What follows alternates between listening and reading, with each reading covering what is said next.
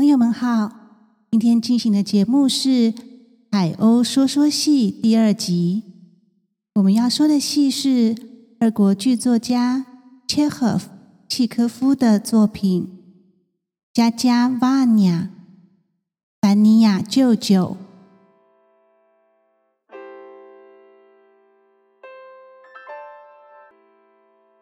下午三点左右的花园里，索尼娅家的老奶妈与被叫来帮索尼娅的老父亲看病的医生阿斯特洛夫闲聊。说起医生，是在十一年前，索尼娅的母亲还没过世前两年，就开始来帮这家人看病的。这十来年，医生因忙碌的工作，整个人变化的可多了呢。对什么事情都不感兴趣，对什么人也都没有感情了。就在半个月前，在一个有传染病的村庄里，医生忙着医病人，整天连休息吃饭的时间都没有。一回到家，正想喘口气，有一个受伤的人被送来，医生想为他开刀，而打了麻药。没想到，那个人就死在医生怀里了。医生感到良心的谴责，仿佛是自己故意杀了他似的。他于是感慨地觉得：我们这么辛苦的工作，造福子孙，但是几百年后的人们会对我们说句感谢的话吗？老奶妈回答他说：“人们会忘了我们，可上帝总不会忘记我们。”说的真好，医生感谢老奶妈，适时地说了这句恰当的话。这时，索尼娅口中的凡尼亚舅舅午觉刚睡醒，加入了他们的谈话。说起自从索尼娅的爸爸，一个城市里退休的老教授，带着年轻太太叶莲娜来住这里之后，原先忙碌的生活步调完全被打乱了。叶莲娜是老教授在他太太，也就是凡尼亚舅舅的姐姐过世之后，才又新娶的年轻太太，貌美如花。然而，脾气暴躁的老教授不睡到中午不起床，半夜两三点还摇铃叫醒下人来讨茶喝，搞得人仰马翻。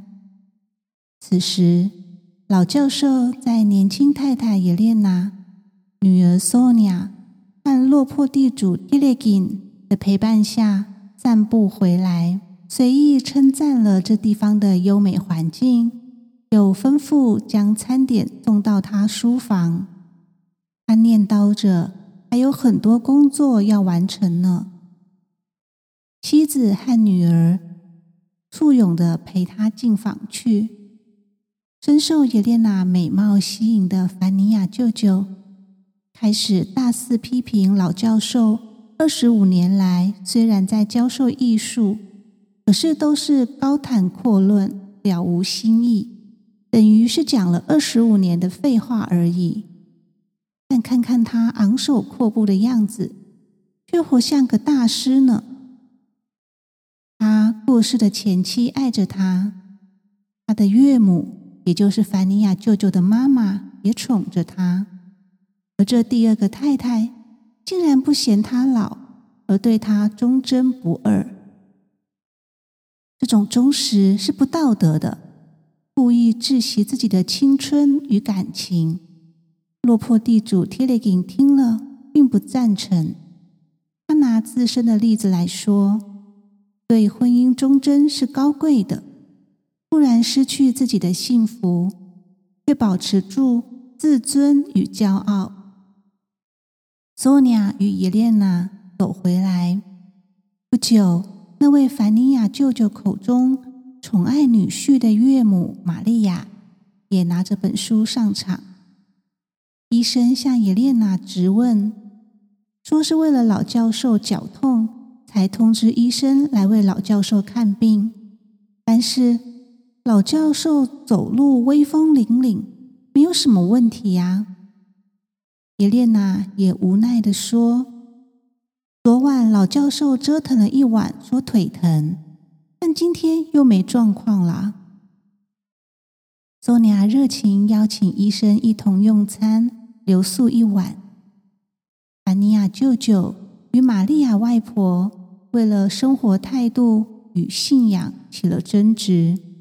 凡尼亚舅舅表态认为，过去的信仰欺瞒了他，使他浪费光阴，想到就愤怒。索尼娅请求他们不要针锋相对。凡尼亚舅舅随即道歉。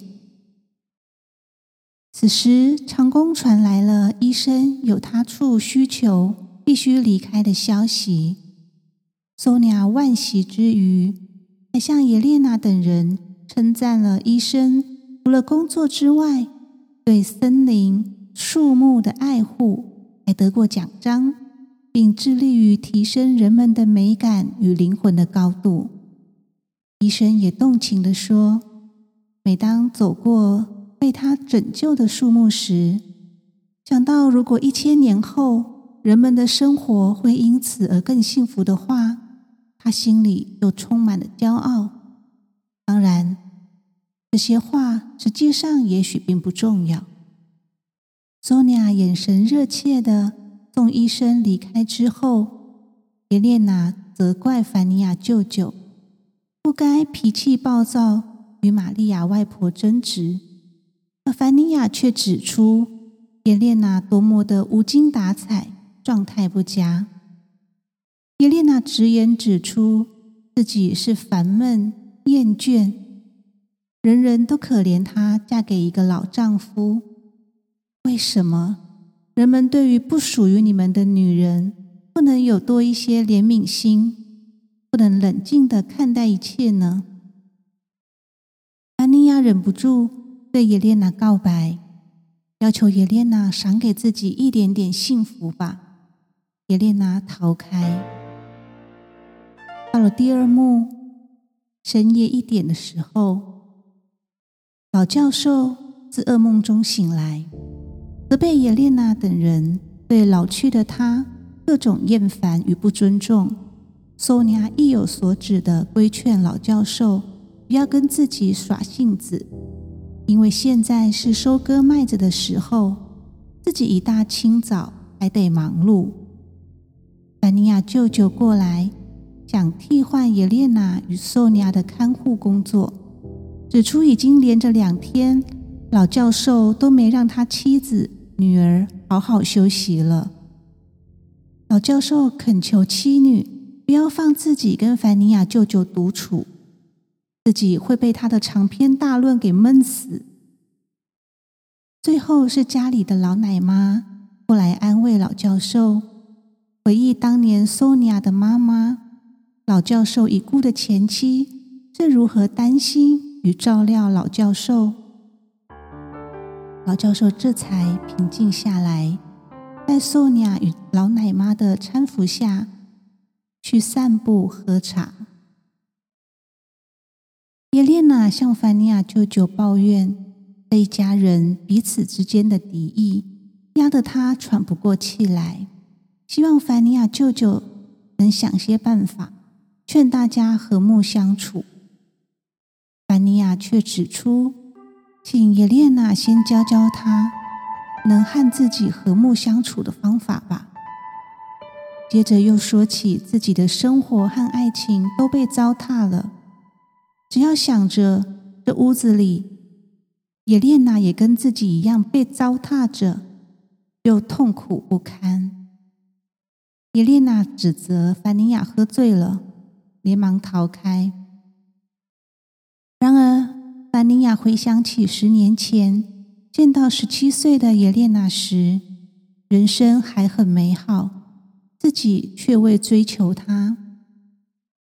当时的自己，为了给城里的老教授提供经济支援，整日辛勤工作。微微有几分醉意、衣衫不整的医生在此时要求铁列金弹琴，说自己想唱歌。他看到凡尼亚，就指出：是否因为爱上老教授的太太而愁容满面呢？凡尼亚嘴里不承认，医生又调侃了一番。突然，索尼娅来了。医生惊觉自己不得体的穿着，赶紧回房。凡尼亚舅舅烦闷落泪，匆匆离开。索尼娅轻敲医生的门，两人若有其事的谈着不该让凡尼亚舅舅喝酒的事。谈着谈着，索尼娅也希望医生能珍惜自己，不要再喝酒。因为在索尼娅眼中，医生是温文儒雅且心灵高尚。医生答应了他，自己不再喝酒了。医生也告诉索尼娅，自己工作过度，变得庸俗，再也不会爱上任何人了。如果是像叶莲娜那样的美女，也许能叫他昏头转向个一天。但那也不是爱。索尼娅试探的问：“若是我一个朋友，他爱着你，你怎么办呢？”医生回答说：“不知道，只能叫他明白自己不能再爱了。”说完，就离开了。索尼娅一方面因为自己巧妙的当面称赞医生的好，而且说出了自己的朋友爱着医生的试探性话语而兴奋不已；一方面又伤心自己不够美。叶莲娜此时走来，提到想跟索尼娅化解心结。索尼亚愉快地跟叶莲娜共饮一杯酒。顿时像闺蜜般的闲聊生活，聊爱情，聊医生。索尼亚满脑子都是医生跟自己暧昧的未来，叶莲娜却想着自己一直以来都是扮演插曲式的人物，没有主导能力的不幸人生。两人的心情都激动了起来。叶莲娜想弹琴，请索尼娅去征求老教授的许可，然而得到的回复是不准。第三幕，凡尼亚舅舅索尼娅和叶莲娜在客厅等候老教授。据说他要宣布一件大事，在等待之际。叶莲娜谈到无事可做，让她很难受。索尼娅却指出，叶莲娜来这里之前，每一个人都忙着工作，可是现在像被她传染一样，只想跟叶莲娜闲聊。凡尼亚舅舅是这样，医生也是这样，天天都来这里，其他的事都闲置不做了。凡尼亚再次劝说，要叶莲娜放纵自己内心美人鱼的血意，好好恋爱一次吧。这话惹得叶莲娜生气，凡尼亚连忙说要去拿早上就准备好的玫瑰花来送她，以示赔罪。索尼亚趁机跟叶莲娜说自己迷恋着医生的事，已经六年了。以往久久才见他一面，如今天天见面，医生却没注意到自己。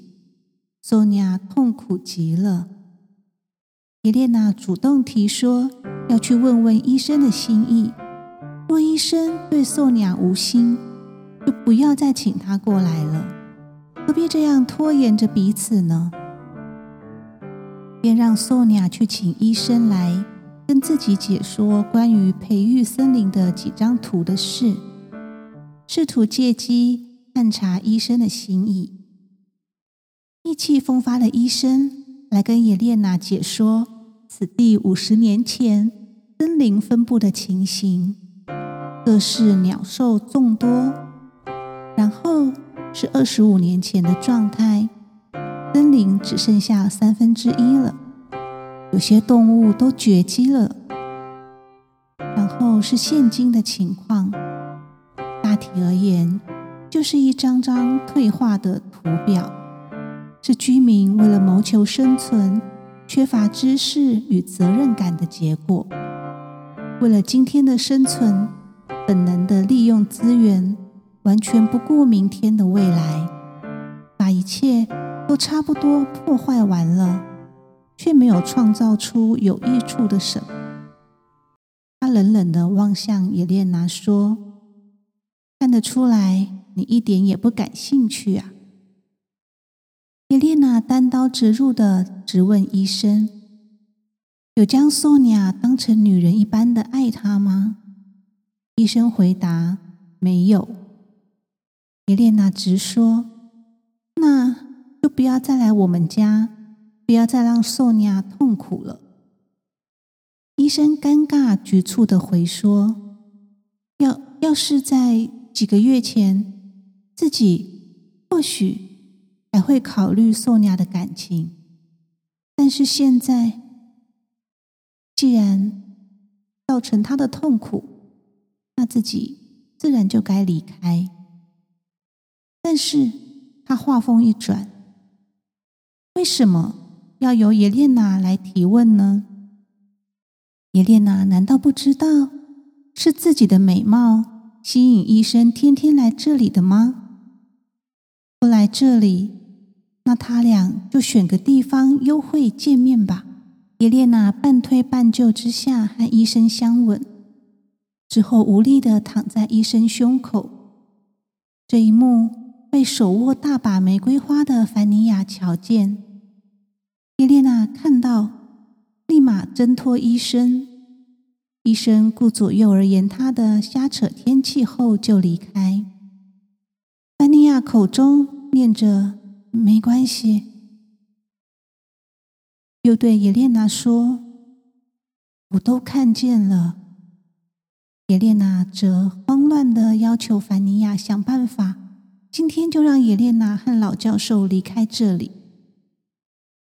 这个时候，老教授在索尼娅、老奶妈和提雷金的陪伴下走来，准备召集所有人要宣布大事。索尼娅焦急地询问耶列娜医生的心意，得知医生不会再来了，心痛不已。凡尼亚想离开去平复心情，老教授却要求他必须在场，等外婆玛利亚到齐。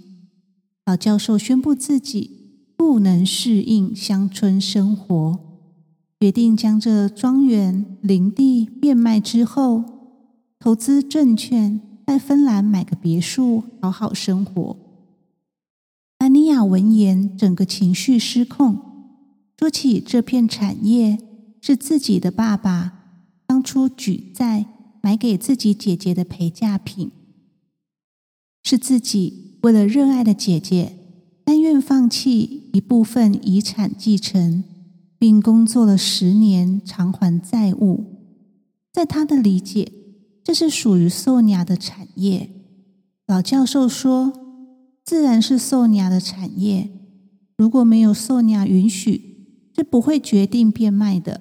而这一切也是为了索尼娅的利益着想。”看到老教授的辩解，丹尼亚气疯了。外婆玛利亚却制止儿子，要他听老教授的，因为教授比大家都懂得多。丹尼亚崩溃地说：“母亲，我糟蹋了自己的生活，我该怎么办呢？”不用说了，我自己知道。于是他离开客厅，走向房间，外婆追着去。老教授生气的要凡尼亚离自己远点。索尼娅恳求爸爸来体谅凡尼亚舅舅和自己不幸的生活。念在以前，凡尼亚舅舅和外婆整夜不睡觉，为教授翻译稿件，省吃俭用，就为了多寄些钱给教授，请他与舅舅和好吧。老教授在耶列娜的陪伴下前去找凡尼亚。索尼娅在老奶妈的安慰下等候，没想到听到枪响，老教授匆忙逃着上场。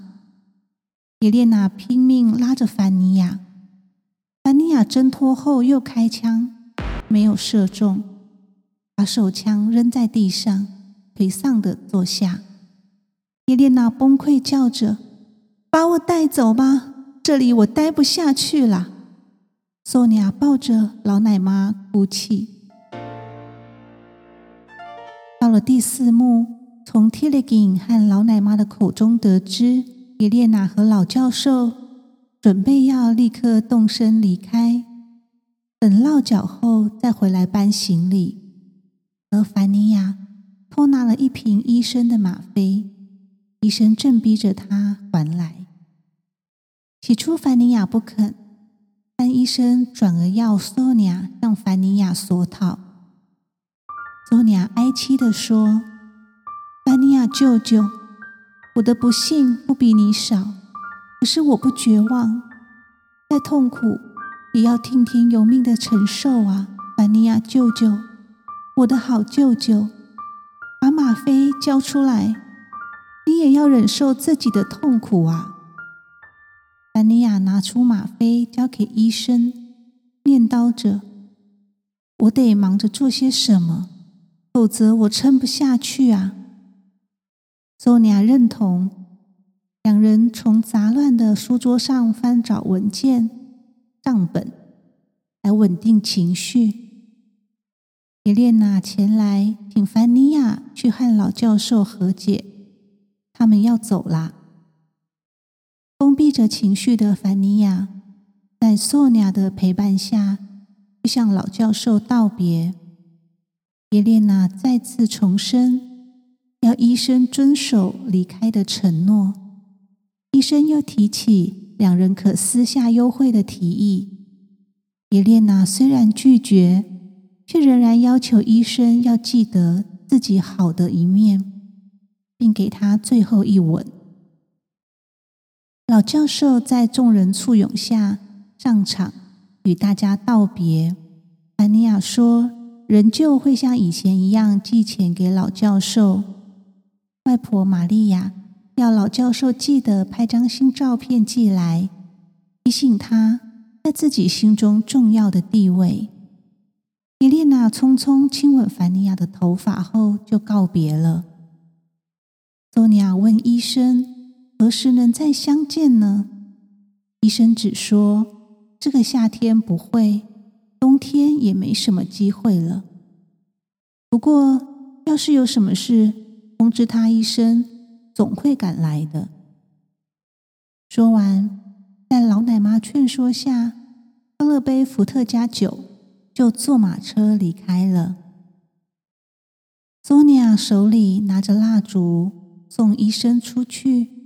又缓缓地拿着蜡烛回来，放在桌上，在烛光的照耀下，尽管凡尼亚舅舅一度软弱，被痛苦情绪俘虏，索尼娅依旧眼神坚定地说：“我们要继续活下去啊，凡尼亚舅舅！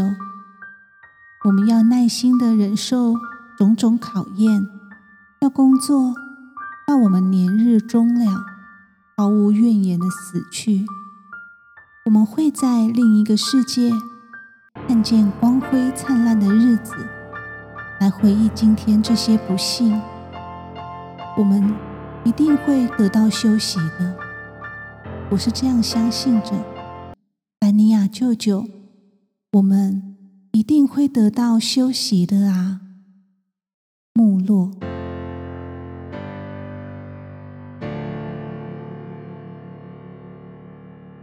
在契科夫的凡尼亚舅舅当中，我们看到了忧郁与幽默并存的运用。即使在需要悲伤的戏剧情境里，即使在人物崩溃落泪的情境当中，我们都不禁在心里想着：太荒谬了吧，这个人生。然而随即，他又勾起我们几个似曾相识的身影，那些出现在我们生活中的亲戚朋友，甚或是亲近的家人。荒谬啊！原来我也是这样子生活着。凡尼亚舅舅这出戏的后劲真强，让我们去想想自己是不是也有凡尼亚舅舅的影子。忙碌的工作，盲目的生活，却没有去认清楚生命的目标在哪里，是什么。今天的戏，凡尼亚舅舅就说到这边，期待再相会。